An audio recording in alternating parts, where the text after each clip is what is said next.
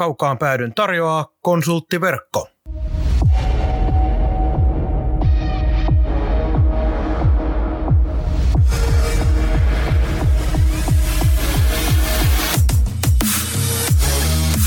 Tämä on kaukaan pääty. Suoraa puhetta Saivasta. Studiossa jääkiekkoselostaja Marko Koskinen sekä urheilutoimittaja Mikko Pehkonen. Tervetuloa mukaan! Oikein mukavaa tiistaita kaikille kaukaan päädyn kuuntelijoille. Nyt otetaan tällainen väliviikon spesiaali, nimittäin Del McTavish. Hän saa luvan olla kaukaan päädyn ensimmäinen henkilöhaastattelun, oikein tällaisen yksinäisen henkilöhaastattelun jäsen ja ei mikään turha kaveri ole nimittäin tuossa kun Mikko Pehkosen kanssa, joka tälläkin hetkellä vastapäätä istuu, niin käytiin läpi näitä Saipan ulkomaalaispelaajia kautta aikojen, niin taisi aika kärki päähän siellä molemmilla ulottua Del McTavishin arvostus. Eikö se näin Mikko mennyt? No kyllä meni ja tota, sehän oli helppo. Helppo tavallaan, me ollaan vielä sen aikakauden ihmisiä, mutta sehän tässä on makeeta, että vaikka Dalle sen yhden comebackin teki ja teki tota myöhemmin yhden paluuvuoden, niin 90-luku on kuitenkin sellainen, että sen jälkeen on kerännyt useampi sukupolvi saipakannattajia tulla, jotka ei livenä sitä koskaan todistanut, niin luulen, että tällaiset vanhojen pelaajien haastattelut on sinänsä niin kuin antaa paljon. Ja kun tuossa haastattelussa vielä myöhemmin selviää, niin Dallella on hyvin samanlaisia muistikuvia huippuhetkistä ja muista kuin kannattajillakin. Että kyllä se on 90-luvun lopun varsinkin se yksi kausi, niin jäänyt kyllä syvälle saipahenkisten ihmisten sieluun, jotka sitä aikaa eli. Ja ei se mikään ihme ole, koska sehän oli sellainen, kun tuossa noin, oliko nyt edellisessä jaksossa vai missä käytiin läpi sitä, että se oli tavallaan sieltä ihan 90-luvun alusta sillä hetkellä, kun Saipa, Saipassa jouduttiin tekemään ne radikaalit tempaukset siitä, että pelaajien palkat sidottiin yleisötuloihin ja pelattiin divarissa ihan siellä taisteltiin seurana eloon jäännistä, niin siitä alkanut kasvutarina, se tavallaan huipentui nimenomaan siihen McTavishin toiseen kauteen lähes kymmenen vuotta myöhemmin siitä, kun tämä homma alkoi.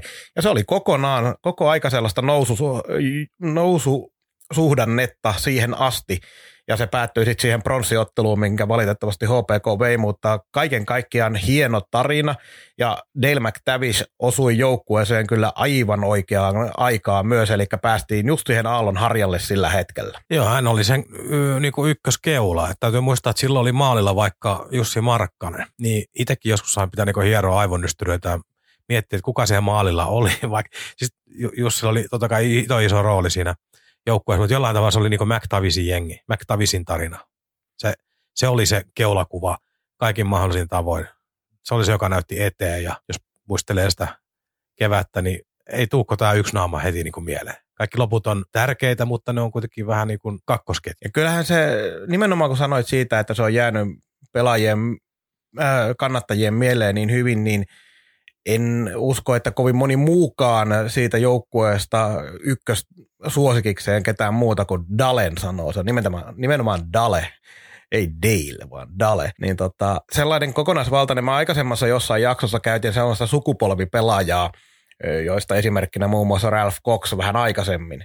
Niin McTavish on nimenomaan sellainen, eli oli omin, omiaan auttamaan kasvattamaan tiettyä Saipan kannattajasukupolvea nimenomaan Saipaan kiinni, koska jotenkin vaikka se työnteko ja työtelijäs joukkue ja hyvä joukkue, näin totta kai se aina vaaditaan, mutta jotenkin semmoinen kiintotähti, yksi kiintopiste ja supertähti joukkueessa, niin se kyllä auttaa sitä, että miten jengi kasvaa sitten siihen seuraajajoukkueeseen kiinni kannattajista.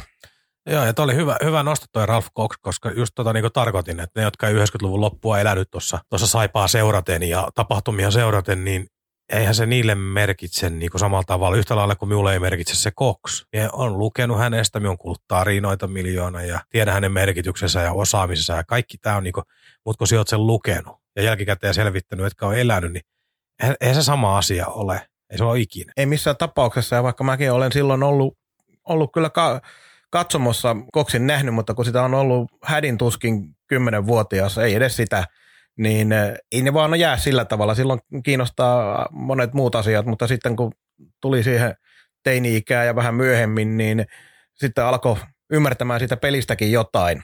Ja sit siinä, siinä suhteessa sitten McTavish osui niin oikeaan aikaan mulle vähän päälle parikymppinen taisin silloin olla, niin niin oikeaan aikaan oli ensimmäinen kunnon supertähti. Joo, ja minusta on kova, tota, McTavisin varmaan osasta viehätystä, viehätystä perustuu siihen pelityyliin ja asenteeseen. Että se ei ole mikään niinku, vaikka tällainen klassinen tsekki neppailija, vaan se on sellainen havumetsien mies tulee tuolta, painaa läpi tota, tiiliseinästä ja päätylaudotuksesta ja joka paikasta, koska se haluaa niin paljon. Niin se, sellaista on niinku helppo seurata. Sehän on tällaiset suomalaisenkin sanoisi, niin työmoraalin ja sellaisen ylpeyden ja kunniallisuuden yksi yksi tota, symboleista on tällainen periksi antamattomuus ja työnteko. Ja Dalehan edusti sitä niin kuin kanadalaisena suurin melkein heimoveljenä, niin mitä, mitä hienoimmalla tavalla. Ja sellaista, sellaista on kiva tavallaan lähteä seuraamaan, että joku näyttää esimerkillä eteen, niin sen jälkeen letka on perässä ja sanoo, että vie meidät mihin vaan, niin me seurataan asioita. Tästähän hyvin justiinsa Kallioniemen Riku, joka pelasi silloin Dalen kanssa samassa joukkueessa, niin sanoi just sitä, että heti ensimmäisistä treeneistä jo näki sen, että kun tuli Dale paikalle, niin siellä se ensimmäisessä treeneissä jo heitteli äijien niskapersotteella sivuun maali edestä ja puski kiekkoa häkkiin. Että et semmoinen justiinsa, että kun vielä kaveri tulee ja saman tien tekee sen niin kuin esimerkin näytön, niin ää, se tietysti omalla tavallaan mun mielestä on vielä isompi juttu kuin se, että kasva, otetaan joku vähän projekti ja kasvatetaan kaksi-kolme vuotta. Se on eri tavalla tärkeä, mutta se, että tuolta ulkopuolelta tulee joukkueeseen semmoinen kaveri, varsinkin sillä hetkellä vielä, kun Saipa ei ollut kuitenkaan mikään odotusarvoisesti mikään playoff-joukkue edes. Ja se ensimmäinen Dalenkaus muistaakseni päättyikö kuutossiaan? Jotain sellaista. Kuitenkin oli niinku kova... Se on väh, vähän niin kuin niin hassu kuin se onkin, mutta sellainen vähän välikausi. Niin, Odote, odotellessa sitä seuraavaa. Joo. Niin tota noin, ja kun siitä on kuitenkin aikaa ja nyt en, nyt en edes tehnyt faktan tarkistusta, niin tota, joka tapauksessa se, että tuli sellaiseen joukkueeseen, missä oli avoin paikka semmoiselle kaverille, joka ottaa sen porukan reppuselkään. Joo, ja turvallinen varmaan turvallinen tapaus, että tuossa Ilkka Kaaran kertoi siinä meidän ulkkarijaksossakin, että tuota tausta, taustatyötä oli tehty ja pelikavereilta oli saatu kommenttia. Ja sitten tietyllä tavalla kanalalainen pelaaja, ei, ei nyt voi yleistä, kanalaiset on kaikki tietynlaisia, mutta sanotaan, että niin varmaan tällaisessa pienessä kaupungissa vielä kasvanut kaveri ja muuten, niin sanotaan, niin riskikertoimet sille, että tänne tulee joku maailmankansalainen, joka ei oikein sopeudu, niin on pienemmät kuin vaikka jollain jenkkipojalla tai jostain toisesta kulttuurista tulevalta. Ja äh, Dalellahan oli vielä se, että hän oli pelannut sillä edellisellä kaudella oli yli 50 peliä Kanadan maajoukkueessa, eli silloin tämä joukkue kiersi ympäri, ympäri maailmaa ja oli pelannut myös Suomessa. Ja tuossa kohta kun laitetaan haastattelu pyörimään, niin Dalekin kertoo siitä, että hän ties kuitenkin jo jotain Suomesta sillä tavalla, että oli täällä käynyt, jos nyt vaan lyhyen aikaa, mutta joka tapauksessa ei tarvinnut pelkkiin mielikuviin äh, pelaajan itse sitten taas sitä mihin on menossa perustaa. Että ties vähän, että on tulossa semmoiseen paikkaan, missä kuitenkin pitää myös pistää itsestä kaikki likoon, jotta pystyy olla semmoinen tähtipelaaja. Dalella kuitenkin oli edelleen tavoitteena NHL siinä vaiheessa, kun hän tänne ensimmäisellä kaudella tuli. Se ei valitettavasti Dalen kohdalla sitten toteutunut. Kävi ensimmäisen kauden jälkeen testaamassa vielä pääsi pelaamaan harjoituspelejä, mutta ei sitten päässyt. Päässyt ja sitten Sveitsissä kymmenen kautta, eli tänne Eurooppaan Eurooppaa sitten majoittui pidemmäksi aikaa, kun ne NHL-portit auenneet. Ja Sveitsissä tehtiin varmaan sitten se lompakko, lompakko sellaiseen kuntoon, että on pystynyt peliuran jälkeistä elämää miettimään.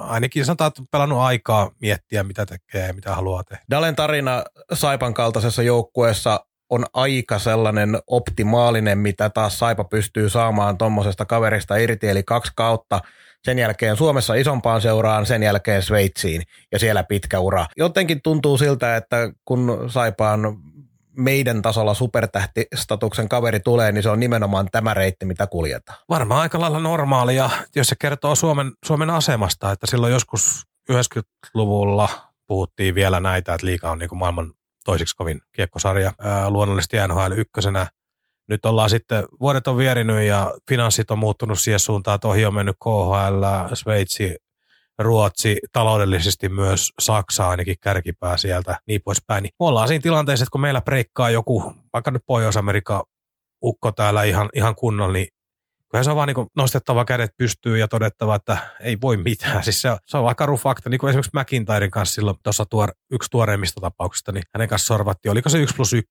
se sopimuksen malli, niin se optiovuosi turvasi sen, että jos nyt on kova jätkä, niin saadaan vielä toinen kausi nauttia. Se kolmas ois, se oli niinku käytännössä mahdoton. Kun Sveitsin pojat tulee ja lyö kolme neljä kertaa isomman palkka, palkkalapun tuohon pöytään, niin that's it. Mutta mut toki tähän on myös se tilanne täytyy muistaa nyt sitten, että tämä ei ole vaan saipaa, että ei, eihän kärpät ja hifkit ja tapparatkaan pärjää jollekin Sveitsille, Sveitsille tai KHLlle tai Ruotsin kärkiseuroille palkamaksukyvyys, että kyllä liikasta kaikki niin kuin hemmetin hyvät pelaajat viedään joka tapauksessa pois. Niin se vaan riippuu näiden isompien seuraajan kohdalla siitä, että nappaako ne täällä jo kykynsä näyttäneet yhdeksi kahdeksi kaudeksi itselleen vai löytääkö ne itse tuolta jostain ulkopuolelta sitten pystyy skauttaamaan niitä, niin ei sekään tosiaan, jos ne on riittävän hyviä, niin ei ne sitä paria kautta pidempään täällä viihdy sitten. Että mielenkiintoista nähdä muuten, kun vähän nyt rönsyillään, niin mikä on Cody Kuunikin osoite tässä vuoden parin päästä, että niin. kun ei ole kuitenkaan ihan täysin nuorikaan pelaaja enää. Ja tavallaan tämä Oulun, Oulun juttu oli itselle ylläri. Kun ajattelin, että nyt olisi auennut jo viimeistään niin ulkomaan ovet, ovet, mutta en tiedä. Ehkä, ehkä puhutaan sitten jostain, ehkä, ehkä hän on niin urheilija, urheilija, joka tota, haluaa, halunnut selkeyden itselleen ajoissa, että ei halua vetkuttaa sopimusasioita. Tai sitten hän miettii tätä urapolkua vaan jotenkin vähän eri tavalla. Me mietitään liikaa niin dollarit ja eurot edellä ja hän miettii jotain muuta, muuta siinä vaikea sanoa. Jotenkin olisi ajatellut, että Kunikki olisi niin tuon HPK-keikan jälkeen, niin nyt olisi painanut sitten jonnekin Sveitsiin tai muualle.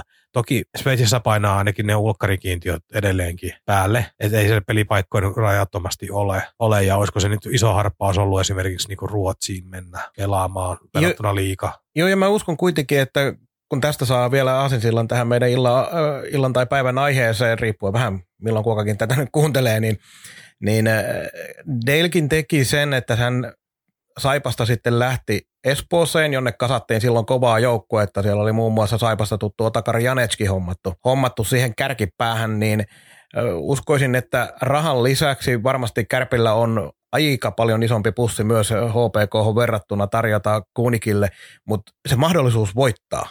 Mahdollisuus voittaa mestaruus joukkueessa. Jos esimerkiksi olisi Kuunik lähtenyt täältä suoraan vaikka sinne Sveitsiin, niin olisi varmasti saanut jos oli tarjouksia pöydällä, niin olisi varmasti saanut isomman palkan, mutta minkälaiseen joukkueeseen, olisiko siellä ollut mahdollisuus voittaa? Jotkut pelaajat aivan varmasti haluaa voittaa mestaruuden jossain maassa, vähän välillä ehkä katsomatta tai ottamatta sitä finanssipuolta ihan ykkösasiakseen, vaan haluaa pelata sellaisessa joukkueessa, missä voi mestaruuden voittaa. Joo, ja tämä korostuu varsinkin pelaajille, jotka joilla alkaa peliuran vuodet ole vähissä, niin ne viimeiset valinnat, varsinkin jos et ole voittanut, niin alkaa, alkaa tota useasti kohdistua seuroihin, jolla on realistinen mahdollisuus voittaa. Ja vaikka olisetkin voittanut, niin haluaako niin joku tyyli 36-vuotias lainausmerkeissä kehäraakki, niin tota, lähtee perästä vetämään jotain liikahäntä hän seuraa. Se on, sekin on niin todella henkisesti raskas, raskas taakka. Ja mitä nyt tuli muuten noista puhetta, että liikasta viedään kaikki hyvät, niin on, on tässä niin käänteinen ilmiö nyt sitten kuitenkin ollut, että liikaa myös palaa kokeneemmalla iällä kyllä, mutta niin viimeisiä vuosia pelaamaan mielenkiintoisia nimiä. Että meillä on nyt tämä mahdollisesti Koskiranta, mikä on tässä meidän tapauksessa, mutta niin tällaisia hytösiä, immosia, tällaisia pelaajia, joilla on jo ehkä 35 mittarissa, mutta ne palaa tänne. Niin kyllähän niistä on nähty, että 35-40 väliä ikäharukkaa, niin aika kovia liikapelaajia on edelleenkin kaukaloissa pyörii, että ei sekään ole niin huono juttu, ne on käynyt marinoitumassa ja ottamassa rahansa pois, ne tulee tänne. Ja osastahan on tullut ihan niin kuin myös seuraomistajia tai jollain tavalla vaikuttajia, kuten nyt vaikka Jyväskylässä. Kyllä, ehdottomasti. Ja sitten on yksi mielenkiintoinen kysymys tuossa noin haastattelunkin aikana, mikä varmaan ihan just kohta laitetaan pyörimään, niin tämä valmentajakysymys. Dalellahan on uran jälkeen kuusi vuotta muistaakseni oli valmentajana Pembroke Lumber Kingsissä, mikä oli hänen se kasvatti seura oikeastaan, voidaan sanoa, niin ensimmäinen semmoinen junnuseura oikea junnuseura, niin hän oli siellä valmentajana tuossa pitkään. Ootko, ja, ootko nähnyt monta peliä? En ole nähnyt montaakaan peliä, ja, mutta on treenannut valmentamista ja otin tämän sen takia, koska meillä oli sosiaalisesta mediasta tullut kysymys ja mielenkiintoinen vastaus tähän kysymykseen Dalelta se kuullaan kohta, mutta ennen kuin mennään tuohon haastatteluun, niin vedä Mikko ihan fiilis pohjalta, millainen merkitys Dalella oli tavallaan siihen sun kasvuun Saipan ympärillä ja näin, tai oliko sellaista isompaa, tekikö Dale jotain isompaa Saipan kannatuksen tai jääkiekon seuraamisen suhteen sulla? Todella pahan pisti. Ta- ta- tavallaan, tavallaan se 99 tarina, niin se oli siinä mielessä iso, että kun se antoi anto sen kipinän, tai an, ei kipinän, vaan se antoi sen, niin sen ää, toivon pilkahduksen, että ehkä mekin joskus. Niin siinä mielessä hänen antisa oli iso. Ja sitten sen jälkeen tässä on eletty niin 20 vuotta sen jälkeen edelleenkin sitä samaa toivon kipinää. Välillä pari kertaa puhalleltu pikkusen liekkiä, kun on käyty pudotuspeleissä vähän, vähän pidemmällä tai näyttänyt vähän paremmalta, mutta tota, se oli minun saipa seuraamisajan niin menestyksekkäin pätkä. Siis se, milloin minä niin viimeistään sitouduin siihen juttuun ja aloin seuraa sitten niin kuin, ää, tosi paljon. Et sitä ennenkin oltiin totta kai hallilla ja niin kuin puhut, on puhuttu, että Divarin vuosina oli kiva käydä katsoa karhukissoja ja kaikkea muuta, mutta tavallaan se kilpailullisuus ja jo, jonkun niin tavoittelu ja voittamisen halu, niin ehkä se kasvoi siitä vastaan. Että sihasti, sihasti itse oli kasvanut ja varmaan niin aika monen muukin saipa kannattaa, niin on se tiettyy pienuuteen, niin kuin sellainen, mieluummin pyydetään vähän anteeksi, kun mennään niin kuin lupaa kysymättä. Siis sellainen, ollaan pieniä ja vähän tyydytään siihen ja sitten tulee pikkusen, silloin varsinkin takavuosina tulee äh, Helsingistä toi iso paha punainen joukkue tuohon ja sinne pyyhkii meillä lattiaa ja sitten me ollaan tyytyväisiä, että me hävitty kuin kolmella maalilla. Siis sellainen niin kuin nöyristely. Ja jotenkin tällainen Dalen tyyppiset esimerkkikin, joka oli sitten sellainen, että se kävi jyräämässä muut, niin nostihan sellaista niin kuin varmaan itsetuntoa itse kullakin katsomoita myöten, että ehkä tästä tullaan. Ja sen verran nyt pitää sanoa, että eihän nyt niin kuin 2010-luku esimerkiksi otetaan, niin eihän, eihän tällaista ainakaan aikuisissa enää ole, että maalaisseura vastaa joku stadin jengit. Että se, sellainen nöyristely on mennyt aikapäiviä sitten.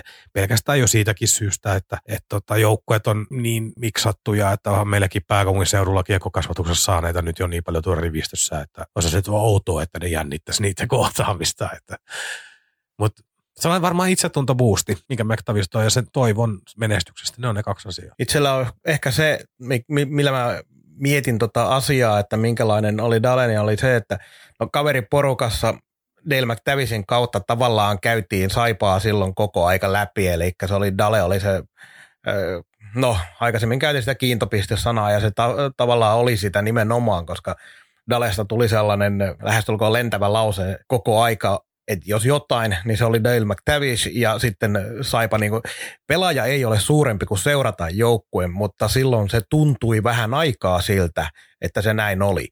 Mutta se tärkeämpi pointti mulla on se, että niin pitkään sen jälkeen, kun McTavish oli jo siirtynyt pois mu- muille maille ja oli Sveitsissä, niin kun se koko aika oli siellä, että hitto vie, jos se tekisi paluun, kun vielä kerran nähtäisi Del McTavish, niin se, että se vielä sitten tapahtui. Mä muistan sen pelin niin elävästi.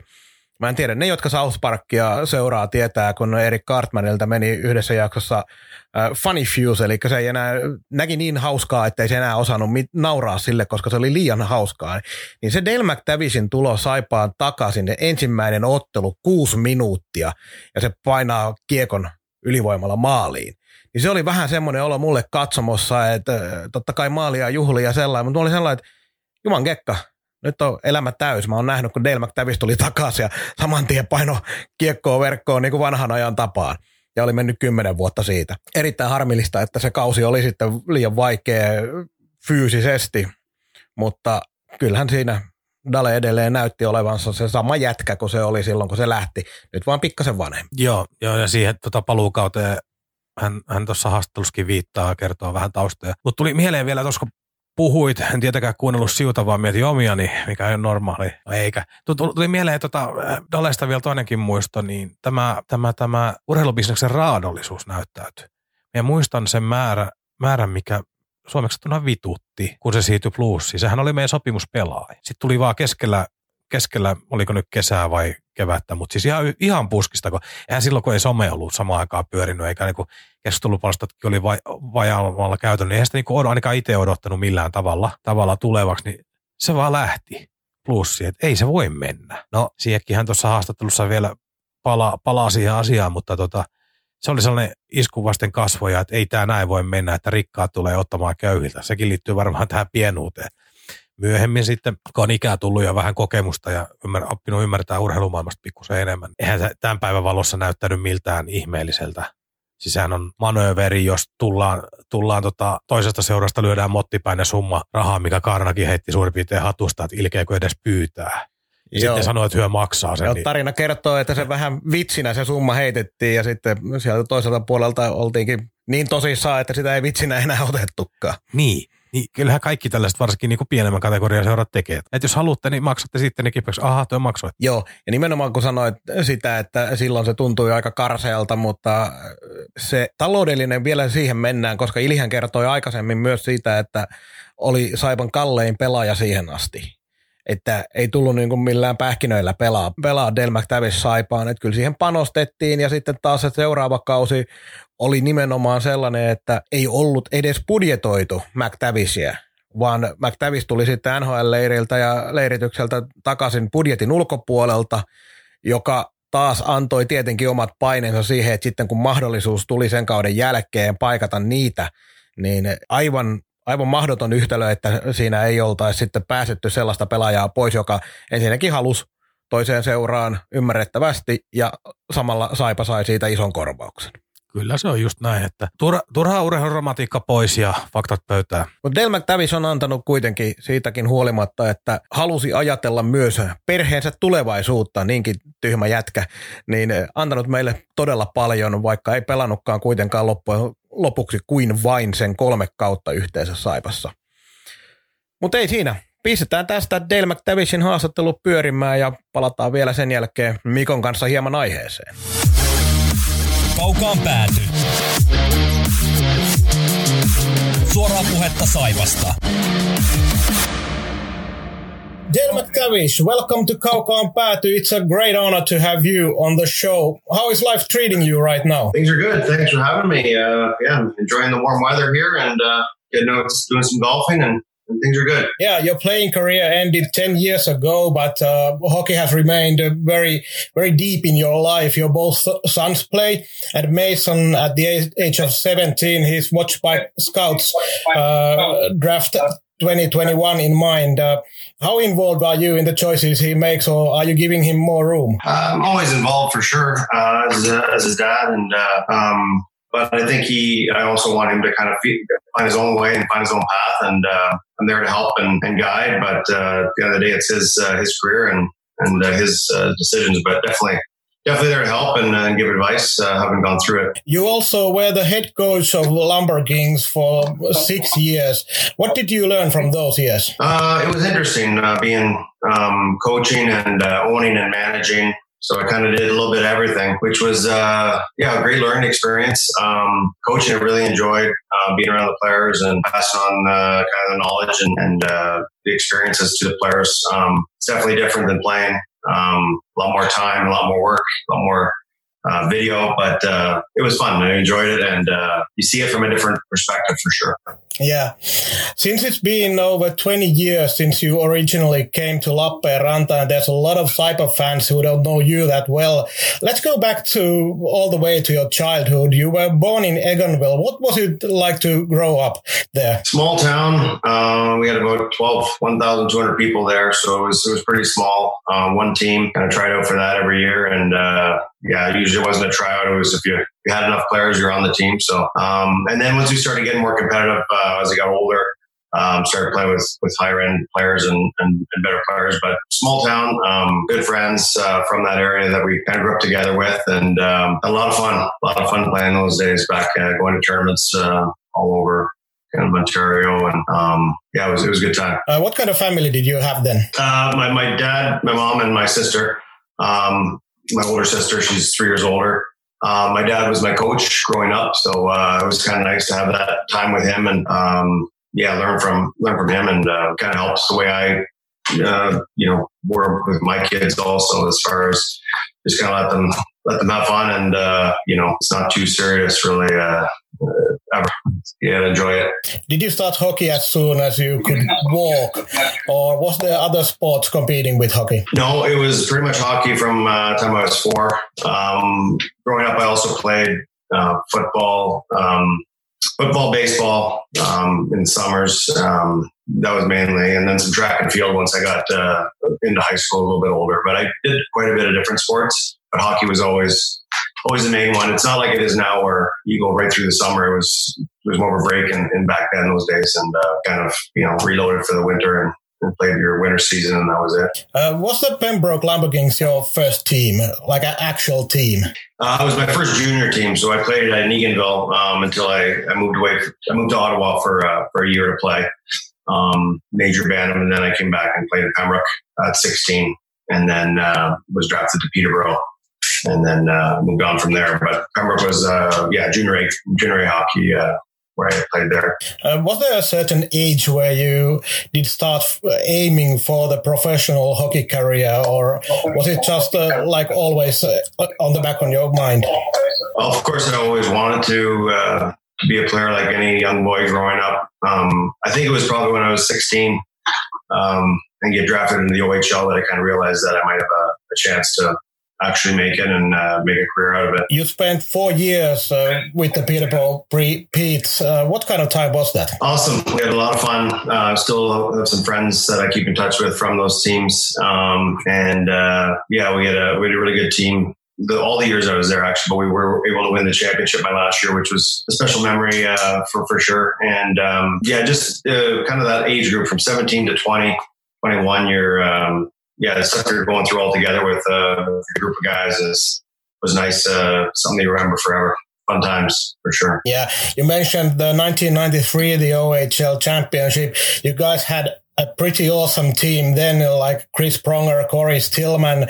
Everybody knows these names. Tell us a bit about that team. Um, it was, uh, yeah, it was a special team for sure. I think Chris, when he, he came in, it was his second year there, It was his draft year, and he was obviously you know, a high, high end guy. And uh, we had their, our top line with Jason Daw, Mike and Dave Roach with Pronger and Tully on the back on the back end. They were uh, really dominant. And there was Stillman, myself, and uh, Ryan Black on the second line. So we had a lot of depth and uh, we had a yeah, really strong team. Um, disappointed we didn't win the Memorial Cup. We lost in the finals uh, to Sault Ste. Marie. But uh, yeah, some good hockey and, some, and, it was a really good team. You never got drafted. When did you learn there was interest from Calgary Flames? And uh, was there other teams talking to you? Uh, there was other teams, yeah. So I played um, two years in university and then went to uh, the Canadian national team for a year. And then uh, there was some interest uh, from uh, Hartford at the time. We're going way back, but uh, which is Carolina now, um, and Calgary. Those were kind of the two the two interested, and uh, I uh, ended up going with Calgary. I thought it'd be a good opportunity to play there, and and it was. It was a good good decision, and it was, it was a fun time. Yeah, nine games in the NHL. What was the experience like, especially the first game? It was it was un- unreal. It was something that you dream of since you're you know since you know about the NHL and uh, to be able to play there the first game and um, it was uh, it was special for sure. It was like a dream come true and um, yeah, it's something that uh, to achieve that goal of, getting there was was really special. How I still remember it. Uh, yeah, remember it like yesterday.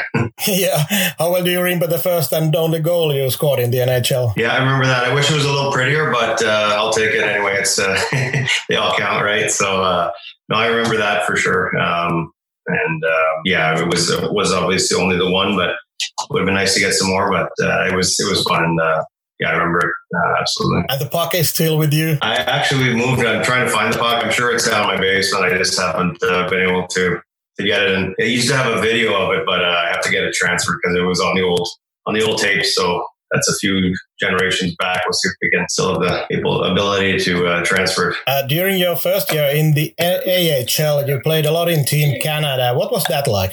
It was great. Uh, we uh, we had a it was a non-Olympic year, so we we, we played uh, you know one month at, on the road where we go we go to Finland, Sweden. We play five game tours uh, through small towns in in Finland or Sweden. Um, went to Switzerland. Um, then we do also Canada. So we played uh, I think four four different trips all over all over the world against different against different teams. Then we go home for a month and we just train. Um, practice in the morning, um, train in the afternoon, and uh, for, for a straight month, no games. So it was really a different kind of thing, but it was a great bridge for me to kind of go from university hockey to, to professional hockey. It was a great bridge to the difference between that because it, it was a it was a big difference, and uh, um, it really helped with uh, just being prepared and like, getting stronger and, and just learning about you know proper things to do.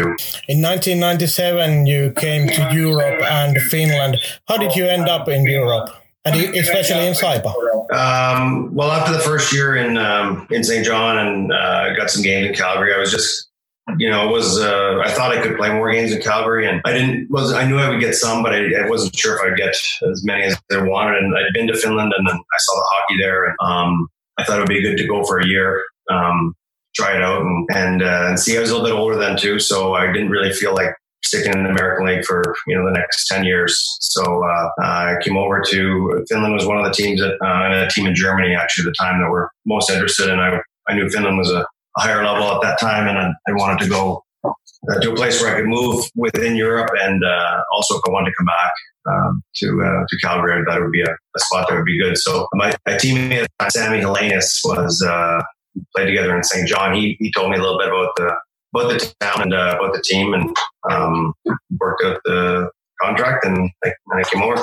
I talked with Ilka Karna, who was the GM uh, here in Saipa at the time, and he said that also uh, Lukko from Rauma hoped to get you. Why did you choose Saipa? Um, I didn't hear, but Lukko was interested. I never actually talked to them. So, uh, okay. Um, it was kind of Saipa or uh, looking to go to Germany, and I, I uh, heard good things about it um, from Sam. And uh, he said it was like basically like a smaller club, but great support and great town to, to be in. And um, so, yeah, we uh, decided, my wife and I, when I made the decision, we decided to go there. And uh, yeah, it was, it was great. Great decision.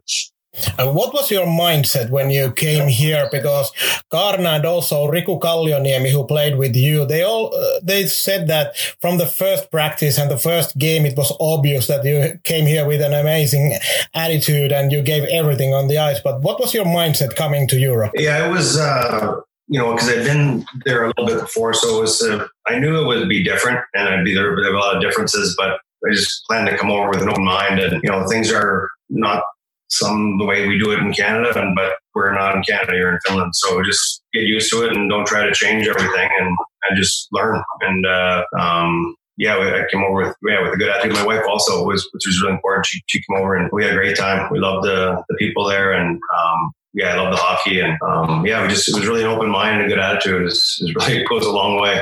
Uh, it's, it's amazing. After the first season in Saipa, you had another shot at the NHL, but that didn't work out. Yeah, I tried to come back uh, for a for a one a one way contract and uh, played some exhibition games that year. wasn't able to get it, um, so uh, I came back in I think it was around October. Um, to back to Lappeenranta. Uh, your second season here in Saipa was one of the best. Ever uh, for the team, uh, and the highlight was, of course, the playoffs against Jokerit. How well do you remember that series? It's been a while. It was been a while, but I remember it. Uh, it was uh, it was amazing, amazing time. Actually, uh, we just it was on. I think I saw it on YouTube. Somebody put it put it on recently. I think the game three in, in Finland or in uh, Helsinki. My boys and I were watching it, and uh, and my wife, and it was uh, it was fun because it brought back a lot of good memories. And I don't maybe remember everything as clearly as uh, as actually was happening, and uh, we had some good jokes about how how I was playing, but um, with the kids. But uh, it was awesome, and it was such a big um, experience and so much fun for the fans and the, the town. It was, you could just feel like how happy everybody was. And, and to beat Jokerit also was the icing on the cake. So, uh, yeah, it was, I remember it very well very well. Really good memories of that. Yeah. Next season you moved on and uh, you played for Blues in Espoo and it was your best uh, season in Finland when you look at the points. Was it mostly a financial decision to go there because Espoo was really uh, making a great team or was there other other things involved? No, it was uh, it was mostly financial and uh, um, yeah, I was looking to uh, to go to a team like that and um, but it was also yeah, it was a, it was more of a financial decision. Um, but it was tough to leave also because uh, yeah, we knew so well many people, and it was a good season there. But it was it was a different feel, I would say, for me. Um, it was not uh, like it wasn't in in La Prenta. Um, yeah, I kind of missed that that a bit for sure. But uh, I mean, in hockey, you have to kind of make decisions like that. You only have a short window to kind of do what you can, and um, yeah, it was a good experience. Go to a different uh, a different town, a bigger city, and, and, and that sort of thing. Uh, but it was uh, yeah, it was much different. Yeah, and everybody here understands also where Saipa is like. Uh, it's not a big team, and uh, that's how how we have to live. Uh, you spent the next ten years in Switzerland. when you're the one of the best North American players in Europe, is Switzerland the best place to play hockey? It is, yeah, it is for sure. Um, I loved it there. Um, yeah, nice, such a nice country to be in, and uh, it's really good hockey, and uh, obviously the pay is very good. Um, and just that's a great spot to be in and uh, and to live. So it was it was really enjoyable. We really really liked it there, and uh, yeah, it was uh, great memories for there from there for sure. When you got the offer from from Rapperswil Jona, you didn't have to think about it for a long time. no, it was something that uh, I, wanted to go to Switzerland. Actually, my first year in Saipa, we went to a tournament in in, in Switzerland, and uh, yeah, you just see uh, it's it's so nice there, and uh, um, yeah, I thought I could get there uh, sometime. It would be nice to go there for sure. So it was a yeah, it was a um, they'd come to watch me play and I talked to them a bit. So it was it was a nice it was nice time to change and, and, try something different also. You also played in Zurich and Zug. I know all of those places have their own positive things, but which city did you enjoy best? I would say probably Zug. Uh, the last three years I played in Zug at the end. Um, just I was more comfortable there. I've been seven years in the country. So, so um, you're just a bit, yeah, a bit more comfortable. There's a lot of English speaking there. Um, a lot of the foreign players, there's a lot of English in the room. And um, yeah, I'd say that one would probably be just more of the comfort thing. And it was always close because we always had the same group of friends. Also, Zurich, Rapperswil, and Zug are within 30 minutes of each other. So it was uh, it was good to kind of keep the, the ability to, to visit people and, and uh, yeah, hang out with friends in that um, easily. Uh, while in Switzerland, did you think um, think it would be fun to play for Saipa once again before you end your career, or did just pieces in the puzzle happen to fall in place when you were done with Switzerland? Um, well, I actually had another offer in Switzerland, um, but it was a it was a team that I would have to drive to. Um, it was uh, or we'd have to move again. I didn't really want to move. Uh, for well, even though we did move for uh, to Finland, but um, I just thought it was kind of maybe time to just try it, try something back in in, in Lapland. having known people uh, and still in contact with friends there, it was it was nice to actually come back and see. But uh, it was tough also at uh, the age to to produce that because uh, it was a different different hockey uh, from ten years ago, and uh, yeah, it took a bit of adjusting, and my body wasn't quite as uh, wasn't feeling as good as it used to feel. So it was, uh, yeah, struggled with some injuries that year also. How well do you remember the first game in Saipa when you came back? Because it was an awesome game. You scored two goals uh, in the regular time and then one in shootout. Was it the perfect return for you? It was. It was. Yeah, I don't know if you could draw that up because I was a little bit nervous coming in because I hadn't uh, practiced with Zug um, before I come to Finland, but uh, I just kind of came in the night before, and next thing you know, I'm playing. So it was, uh, and I hadn't played since I think April the year before, so it was a little rusty, but uh, yeah, just kind of clicked, and everything worked out great, and the fans were they were great, uh, real uh, support there, and it was uh, yeah, it was nice to get that win, and uh, and to be able to contribute like that was great. Did you know that the fans called here the game as the return of the Messiah? Uh, uh, how do you feel about that? yeah, I joke with one of my friends that, that if you're going to get a nickname, that's that's a pretty good one to have, you know. So uh, yeah, they always used to joke with that. Uh, my friend there. So uh, yeah, we just it's it was just fun and uh, yeah, it just was uh, it's something that's that's fun to do. I, I reach out to some of your old buddies uh, from Saipa and ask if they have any memories or a question for you. And uh, the first one is from Riku Kallioniemi, and uh, he wanted to ask you: Have you been swimming in ice holes?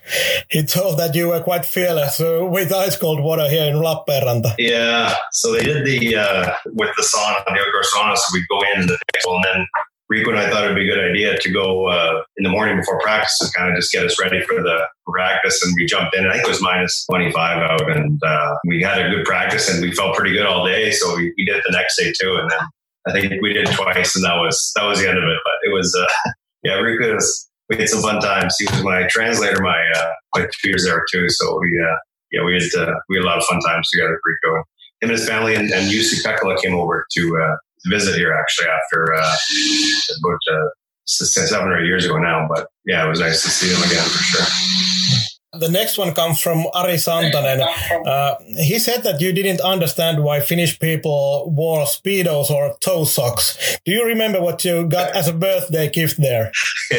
yeah, I think I uh, I do remember that. Yeah, we uh, yeah because it was it was we are on like the boat to Sweden one time and we're all gonna go up uh, for a swim and you know rented to get their speedos on. I'm like, yeah, I'm not, I'm not, I'm not wearing that, boys. So uh, Ari gave me one for Christmas and uh, some socks to keep warm. So that was uh, that was kind of funny. He also asked to tell you that there's a Subway restaurant now in Lappeenranta. Yes, that's right. Did you miss Subway when you were here? A little bit, yeah. But my last year there was one there, so that was uh, that was good. We also collected some questions from the fans, and uh, I'm gonna just read them out here.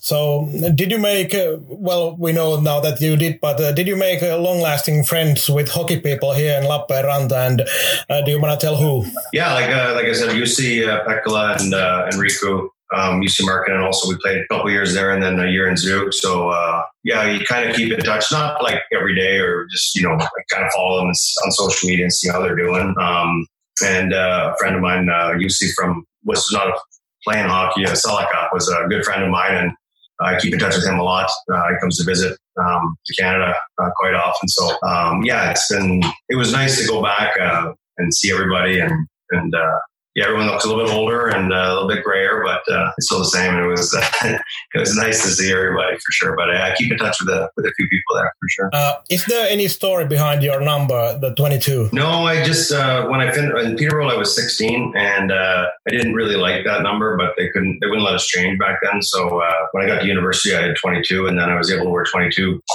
the rest of my career, and everyone nobody ever had it. So it just kind of worked out. Um, I was able to, to get it. I just just like the number really. And uh, first year I think I wore it, I, I, had a good season, and and I was I was locked into the for the rest of it. Yeah, there's a thing I, I always remember that the first. Uh, first time you were here, the second season, you scored 22 goals. And uh, 2010, when you came back, you scored 22 points. So there's some magic there.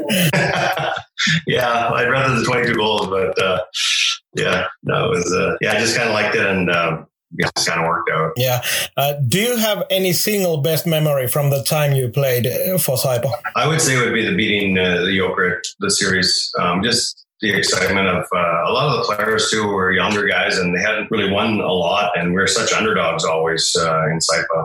Um, no one really expected us to do much, so it was kind of nice to, to show them and, uh, and to, to, beat the top, well, at least the top budget team anyway in Jokerit. I think everybody was really happy. That would that would be uh, definitely the favorite. And just you know uh, the memories of the those the end of the season parties and the sauna parties were uh, those are. I still talk about them over here. I tell my friends they uh, they can't believe them, but. Uh, they were they were pretty fun. Yeah. Uh, how would you describe the meaning of those two years in Saipa for your professional career? I think it just kind of gave me a lot of confidence, and it just kind of set the tone for you know how to how kind of player I was in, in Europe, and uh, um, but I'd say it just it gave me a lot of confidence and and then just yeah, I learned how to, you know, different country and then that sort of thing like we talked about. But um, the biggest thing would be the confidence I gained. Uh, could you see yourself uh, as a coach here someday?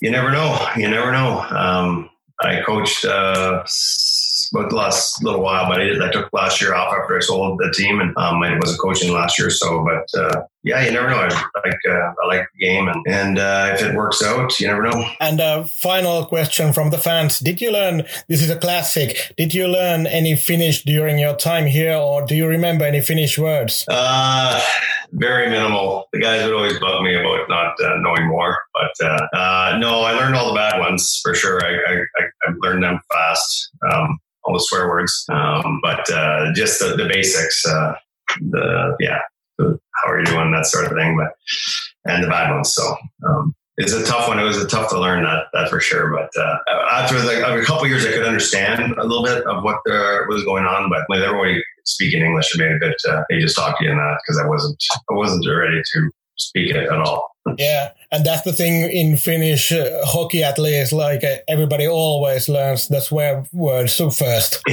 yeah, the swear word. I think the numbers I learned also the numbers how to count and that, but and then a few other special words that you need here and there. But yeah.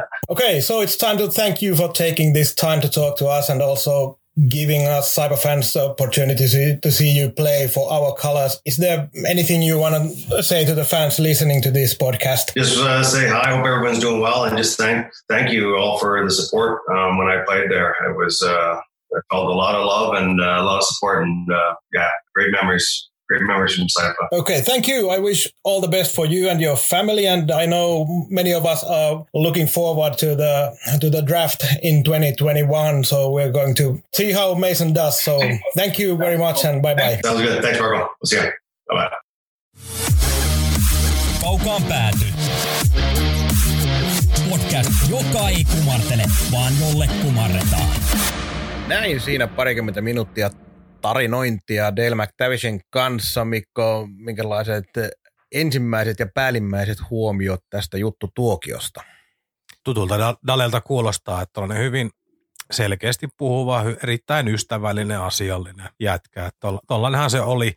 Mie silloin eka visitillä häntä tuntenut, mutta jälkimmäisellä tai tällä viimeisellä, niin silloin, silloin oltiin tekemisissä erittäinkin paljon, koska minulla oli yksi työtehtävä häneen liittyen. Piti seurata hänen tekemisiä joka pelissä mutta, ja jututtaa. Mutta tällainen kiireestä kantapäähän niin sellainen ammattimainen, uskottava.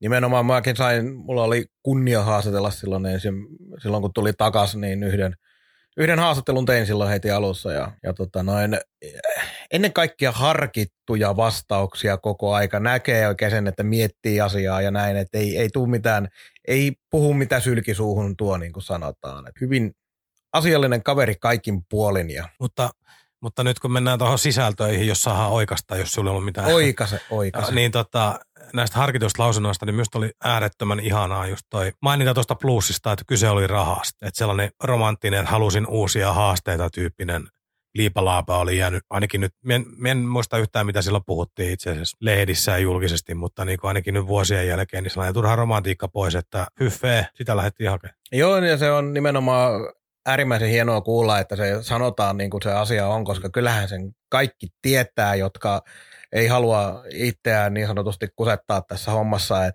et pelaajat tekee työtään, ne ansaitsee siitä sellaisen palkan, niin kuin heidän taidoille sopeltuu ja silloin oli Espoossa sitä tarjolla, koska sinne rakennettiin aika – aika kovaa joukkuetta, niin siellä pistettiin rahaa palamaan. Ja sama asia oli myös sen Sveitsin suhteen, että ei tarvinnut kauaa miettiä, miettiä sitä, kun tuli tarjous, että lähteäkö vaiko eikö. Ja se, mikä tuossa noin oli myös, niin hauska juttu tämä Sveitsi siinä mielessä, että tuossa haastattelua kun kuunneltiin, niin tuli mieleen, että pitäisiköhän Saipan vähentää jos jatkossa tulee paikkoja, niin olla menemättä tuonne Sveitsiin turnaamaan ja meidän ulkomaalaispelaajat näkee, miten hieno paikka se on. Joo, niin nyt ne ottaa niin tuoreemmastakin päästä, niin joku McIntyrekin kehunut sitä ilmastoa ja maisemia ja ympäristöä, siis siellä on elintaso korkea on siisti, mielettömät maisemat, raikasta ilmaa. Siis se, sehän on miljoona sellainen, että voisin itsekin vaikka niin muuttaa pelkkiä maisemia sen oleskelun takia. Että se on, se on kyllä niin kuin sanoit, niin kuin vaikka läppänä heitit, niin kyllähän se on sanotaan, että se on niin kilpailuetu, kun siellä maksetaan parempaa palkkaa, sitten miettii sitä ympäristöä. Vertaa vaikka Lappeenranta täällä tai Sveitsissä, jossa on myös hiton pienet tai lyhyet välimatkat joka paikkaan, mikä on niin tärkeä asia, niin, niin ollaan siinä tilanteessa, että tota, siellä ollaan, tä, täällä kun tehdään jotain Oulun reissuja, niin siellä tällaisia niin tunnetaan. Siis samalla tavalla, että menet bussia, olet yhden päivän bussissa tyyppisiä. Että se, on, se on monella tavalla mukavaa. Ja sitten Sveitsissä on vielä, ymmärtääkseni edelleenkin se kulttuuri voimissa, että sinne mennään, niin saat palkan, mutta organisaatiot hoitaa vähän kaiken muun. Tuossa sulle on auto, kämppä, safkat suurin piirtein, niin kuin sen kun menet paikalle. Se on, se on jotenkin viety niin pitkälle. Kyllä vaan, joten ei se tosiaankaan mikään ihme ollut, että siellä kymmenen vuotta suunnilleen vierähti, vierähti Dalella. Ja, mutta se, miten sieltä tultiin takaisin, niin oli kuitenkin vielä tarjousta myös Sveitsistä, mutta hauskaa sikäli kun sanoi, että ei halunnut muuttaa, mutta sanoi kuitenkin, että toki muutettiin sitten Lappeenrantaan, mutta se, että ei varmaan olisi oikein muualle sitten enää enää niin kuin lähtenytkään pelaamaan kuin Saipaan sen kyseisen kauden, jos, jos ei saanut enää jatkaa samassa joukkueessa Tsyykissä silloin. Niin et oli siellä kuitenkin sellainen halu, kun kysyin nimenomaan sitä, että oliko se sellainen, että sattu vaan tulee tarjous oikeaan aikaan ja kaikkeen, niin kyllä siellä varmasti sellainen joku pieni aivoitus siitä oli, että olisi ihan hauskaa tulla takaisin. Ja tuli takaisin, antoi meille yhden ainakin täysin unohtumattoman paluuottelun. Ja se, että kun se on tosiaankin kannattajien kannattajien suussa jäänyt Messiaan paluu otteluksi, niin otti hyvin, hyvin äh, tavallaan innokkaasti tämän vastaan, että huonompiakin, huonompiakin lempinimiä olisi voinut keksiä kuulemma. Joo, joo ja se, mikä tuossa oli, just se on hienoa, että hän muistaa ton, ton paluottelu, se muistaa moni muukin, moni muukin ja myöhään sitä fiilisteltiin. Silloin aikanaan siellä oli, oliko Henri Inki, huuskaiuttimet. Kyllä, kyllä. Kaiuttimet vääränä ja Ritari hehkutti telkkarin puolella ja oli siinä paljon tunteita mukana. Mutta se oli just tavallaan harmi, harmi, että hän ei olisi varmaan niin kuin aiemmin ollut edes saatavilla, mutta sillä uran ehtoa puolella ää, viimeinen kausi. Mietin, että tiesikö hän silloin etukäteen varmaan aika, aika lailla oli niin kuin kartalle, että nyt niin kuin puhutaan yksi-kaksi vuotta maksi. Kuitenkin niin, niin tota ollaan sellaisessa tilanteessa, että kun hän itsekin sanoi, että terveys on jo vähän mennyt ja kun peli on muuttunut, että tota, kiekko on nopeutunut ja niin poispäin, niin eihän se niin Dalelle enää ollut optimi se tilanne. Ei, ei. Hän oli suoraviivainen runtaja, mutta ei mikään niin kuin, ää, raketti todellakaan niin suorassa nopeudessa. Nopeudessa ja sitten siihen yhdistettynä vielä vammoja, mitä on tuolla pelityllä kertyy uralla vähän väkisinkin, niin ää, nähtiin kuitenkin riisuttu versio. Että se, oli, se oli hienoa, että hän kävi uransa lopettamassa tuossa, mutta hyvin nopeasti se selvisi, että hän, hän ei enää pysty tuota porukkaa viemään. Joo, se on nimenomaan, ja just näillä fyysisillä asioilla on se, että ei pysty enää sitä viemään, koska vaikka ei olisikaan mitään erityisiä, erityisiä vammoja muutoin, niin niin kuin sanoit, nimenomaan se pelityyli on niin raskas ja kova kropalle, että vaikka ei isoja muita varsinaisia vammoja olekaan, niin kroppa on niin rasittunut tuossa vaiheessa uraa varmasti jo, että se on myös ne loukkaantumisriski on niin paljon isompi, niin kuin sitten myös nähtiin, nähtiin sen kauden aikana. Joo, ja muistanko silloin, kun hänet hankittiin tänne, tai sitten alkoi tietoja tulla, että Dalle palaa, niin itse oli ensimmäisenä huolestunut siitä iästä. Että se tota vähän pelotti, että voiko ton ikäinen kaveri enää antaa, antaa mitään, niin sit se on vähän taas sitten sellainen numerojuttu, että ihan samat sanat olisi voisi sanoa Markkasesta, mikä tuli sitten muutama vuosi myöhemmin. Tuli, ikä oli jo mittarissa paljon ja saman tien käytiin pokkaa liikan parhaan palkinto, että, että miten, missä kunnossa oot, niin se nyt merkkaa edelläkin paljon enemmän sit, kuin, että onko siellä 37 vai 41 mittarissa. Et, et, et, mutta tämä oli,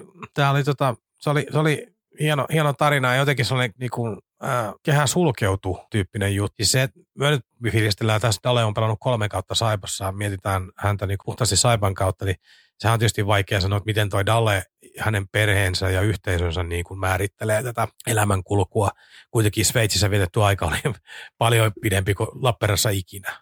Et tavallaan, että onko se Sveitsi niin kuin ehkä perheen määrittävä tekijä enemmän ja Saipat oli niin kuin pistokeikkoja alku ja, alku ja loppu, mutta Sveitsi oli se tarina. Me taas katsellaan koko ajan, että Saipa oli se, joka niin suurin piirtein loi sen pelaajan. Niin, no meille se, mutta se on nimenomaan se, että meille se on se tarina nimenomaan. Niin, niin. Että tosiaan, niin kun ajattelen, niin Rappersvillissä niin meni viisi kautta muistaakseni heti, kun täältä lähti. Niin, jos ajatellaan minkälainen pelaaja meille, niin äh, miten sitten Rappersvillin kannattajat, toki siellä myös näitä kovia ton tason pelaajia on pikkasen enemmän tarjolla. Kyllä siellä on, ja McTavishan ei ollut siis edes Sveitsin mittapuolella niin erityisen meritoitunut jätkä, siis totta kai liikan maalikuninkuudet on kovia juttuja ja niin poispäin, mutta siis siellä on totuttu myös siihen, että aika kovilla että sielläkin olleita ukkoja pystytään naaraamaan sinne, kun sitä rahaa on. En tiedä, miten ne on reagoinut. Enkä nyt ole selvittänytkään, että nyt on niin paljon kiinnostanut, että mitä Rappersville kannattaa silloin ajatellut, mutta, mutta kaikin puolin, jos miettii tuota herran niin kuin, äh, käyttäytymistä tuossa haastattelussa aikana, niin siis tämä asiallisuus, just se, se jollain tavalla tällainen pohjois-amerikkalainen kulttuuri, kun osaat sanoa oikeat asiat ja tuosta jos esimerkiksi sanoit, että joku suuttuisi jossain, niin ei tuossa oikein löydy mitään. Ei mitään sellaista kovin ristiriitastakaan, että siellä on kohtia, mistä voit sanoa, että nyt se on rehellinen, ja sitten on kohtia, mistä voit sanoa, että se saattoi sanoa nyt vaan niin oikeat jutut, kiittää kaikkia ja olla hirveän kiitollinen ja nöyrä. Ja... Mä tykätään tällaista. Totta kai tykätään, koska silloin meitä katsotaan vähän ehkä isompana kuin me ollaankaan niin kuin niissä puheissa. Joo, ja sitten markkinointiosastot tykkää, että tällainen Dale, Dale käy kertoa kaikki jutut niin kuin se on, että jos sulla on organisaatiossa tollanen ja sitten sulla on organisaatiossa vaikka lainausmerkeissä Jonne V, niin joka maanantai saat pelätä, tuleeko siitä toisesta uutisia, mutta tästä Dalesta tiedät, että ei tule. Tuosta haastattelusta, kun mennään vähän tuohon Dalen uraan, niin ja mielenkiintoinen oli tosiaan tuo OHL viimeinen kausi, missä oli Chris Pronger ja Cory Stillman muun muassa muitakin NHL, NHL lähteneitä kavereita, niin kun johonkin tuommoiseen aikaan, tuommoiseen joukkueeseen sattuu monia pelaajia, joista tulee sitten jopa NHL-tasolla sellaisia, oliko se nyt niin, että näillä molemmilla on kuitenkin yli tuhat NHL-matsia, niin on aika väistämätöntä, että siitä joukkueesta tulee myös muita, vaikkei sitä NHL-tasolla, niin muihin sarjoihin sellaisia pelaajia, jotka kantaa joukkueita. Kyllä se on ja siis jollain tavalla tarina siitä, että voitetaan, niin se, siihen liittyy aika paljon ihmisiä, että sitä ei hoida yksi Sidney Crosbykaan ja tarvii muutakin. Ja myös, myös voittaminen jalostaa, voittaminen opettaa ja kouluttaa ja antaa sellaisia asioita, joiden oppimista oppiminen olisi muuten vaikeaa, niin sitten puhutaan kuitenkin OHL. Se on tota, heille, heille pirun tärkeä, tai siis Kanadassa merkittävin kasvattaja puulaakin, tai siis koko se heidän systeemi siellä on kepekit ja ohailet ja millä eri nimillä nyt siellä pyöriikää sitä hommaa, niin toi on se, missä niinku taistellaan elintilaa ja tapellaan varauksista ja kaikesta muusta. Ja jos siellä pystyt voittamaan, niin silloin sä oot voittanut niinku satoja muita. Se on, se on sellainen meritti. Yksi Saipan kannalta mielenkiintoisimmista asioista tuossa Dale haastattelussa oli se, että kun Karna Ili jutteli siitä, että ei tiennyt oikein minkä takia Saipan valitsi, tai Saipan valitsi sen sijaan, kun Lukkokin oli myös ollut kuulemma kovasti Dalen perässä, niin Dale itsehän ei edes ollut jutellut Luken, Lukon kanssa tai edes saanut tietää sitä vasta kuin jälkikäteen, että, että myös Lukko, Lukko oli niin kuin kiinnostunut siitä. Että tässä huomataan se, että miten paljon tapahtuu kuitenkin myös sitä, että agentit hoitaa neuvottelut ja sitten pelaaja menee sinne, minne agentti saa parhaan diilin tehtyä. Niin, sitähän ei Lukon kohdalla tiedä sitten, että onko, onko tota niin, sieltä koskaan tehty konkreettista tarjousta. Se, se ei ole selvinnyt jo Silkan puheesta, että kiinnostus tiedettiin kyllä. Yhtä lailla Lukolla on voinut olla summissa jotain tai sopimuksen pituudessa tai muissa ehdoissa jotain sellaista, että se on McTavisin silmien edestä vaan läpikäynyt tai agentti on raakannut se jo valmiiksi jonosta pois. Niin varsinkin kun tiedetään, että Dalella oli kuitenkin edelleen aikomus päästä päästä NHLään, niin jotain tämmöisiä klausuleita esimerkiksi Lukon diilissä on voinut olla, jos sieltä tarjouksia on tullut. Niin, ja sitten vaikka se nimi olisi jossain pyörähtänytkin, niin tuonne melkein 25 vuoden taakse, niin voi olla, että ihan, ihan jokaista yksityiskohtaa Dalekaa ei muista, mitä on puhelimessa sanottu tai paperissa lukenut. Joo, ja sitten se vielä tuossa noin, Ili kyllä, mä muistan siitä haastattelusta sen, että sanoi, että miten pitkään kesti se prosessi, että oliko se näin jopa, että kun Saipa oli tarjouksen antanut, niin siinä meni jopa kuukausi, että saatiin se diili loppuun asti, että kun kaikki toimi silloin fakseilla ja näin, niin se myös se prosessi oli vähän pidempi, pidempi aikainen, niin ehkä sekin tavallaan myös vähentää niitä määriä, mitä sitten tarjouksia konkreettisesti edes tehdään. No. Että jonkun joukkueen pitää saada aikaisemmin tietää joku asia. Joo, varmasti näin, että kyllähän tämä sähköposti internet-aika on muuttanut tämän ihan totaalisesti. Mutta sitten toinen vielä tuommoinen aika klassinen juttu, niin äh, kielitaito ylipäätään tässä, tässä urheilumaailmassa, mutta se, että kun pelaaja tulee tänne Suomeen, niin se ensimmäiseksi oppii kirosanat ja numerot. Ei, ei ole kuulemma hirveän paljon sen enempää oppinut Del McTaviskään ja siitä on saanut myös pelikavereilta kuulla. Joo, varmasti näin. Toi on mielenkiintoinen toi kielitaito-asia, että joissakin olosuhteissa ja joidenkin ihmisten mielestä se on iso osa sitä ammattitaitoa siinä, missä luistelutaito tai laukaisutaito. Että Simpeleen poika Jesse Joronen, kun meni Italiaan, niin oli ihan hyvä haastattelu jossain lehdessä lehdessä, missä hän kertoi, että yksi ensimmäisiä asioita, mitä hän teki, oli italian kielen kurssille ilmoittautuminen. Että ymmärtää joukkueessa toimia paremmin ja ymmärtää niitä joukkuekavereita paremmin ja ymmärtää yhteisössä toimia paremmin ja helpompi keskustella organisaation, kannattajien ja muiden sidosryhmien kanssa. Että se niin kuin osana ammattimaisuutta sekin, sekin mutta tota, tietysti noissa aika usein niin mietitään myös pitkissä puissa, että ehkä niin Dalen tapaus ja monen muukin varmaan Ulkarin tapaus Suomessa, niin en tiedä, tuleeko se lähtökohtaisesti sellainen olemaan niin kuin vuoden tai kaksi. Että mikä se ajatusmalli niin kuin on. Että lähdetkö se sieltä rakentaa varmaan samaa tapaa kuin, niin kuin eurooppalaisessa huippujalkapallossa, että meet johonkin, niin sun saattaa olla, että oot siellä seitsemän vuotta. Niin kuin se, se ajatus.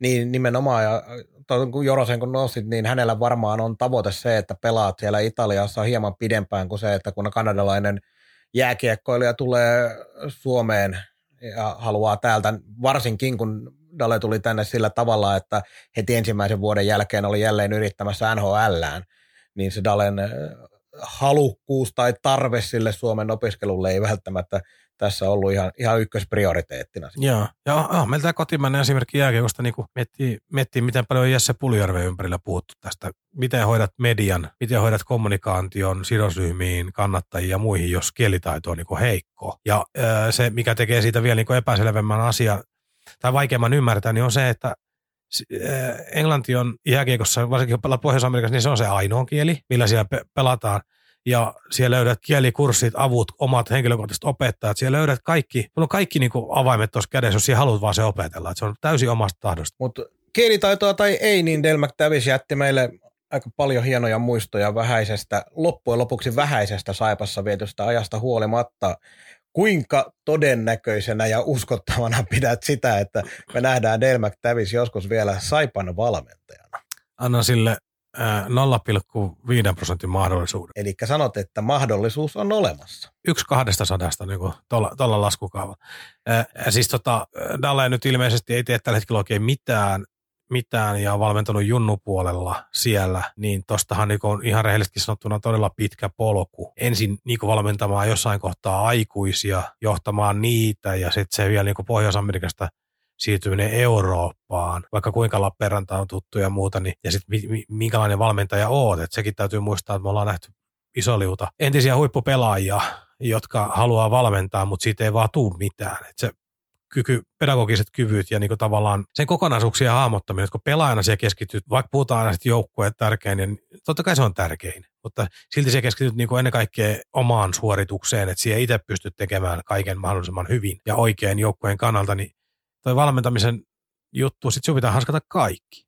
Sun pitää, siellä on pelaajia ja henkilökohtaiset asiat, persoonat, on pelilliset asiat, harjoitukselliset asiat, se asiakokonaisuuksien vyöry, joka tulee päälle, on ihan hirveä, niin kaikesta, kaikesta ei vaan siihen ole, vaikka tietotaito olisi olemassa. Niin, ja kun Dale ei mikään nuori poika ole, niin se polku, jotta kuljetaan miesten joukkueen tasokkaaksi valmentajaksi, niin se on aika pitkä loppujen lopuksi. Niin. Varsinkin se, että jos niin kuin sanoit, pitää muuttaa toiseen maahan ja ymmärtää myös sitä kulttuuria monella eri tapaa, niin pidän sun antamaa prosenttia jopa aika kovan. Joo, no se voi olla. Se on sellainen optimistinen prosentti, mutta, tota, mutta on, onhan tästä tietysti se, että Suomessa on vielä ollut vähän, just yllättävän paljonkin sitä kulttuuria, että meillä alkaa, niin kuin, jos valmentaja ikä alkaa vaikka kutosella, niin meillä on ikä loppu. Joo. Siis meillä on todella paljon tällaisia, ennen kaikkea nelosella alkavia ikiä taitaa nykyään olla. Kol, vähän päälle kolmekymppisenä tulee ensimmäiset tuonne uuni.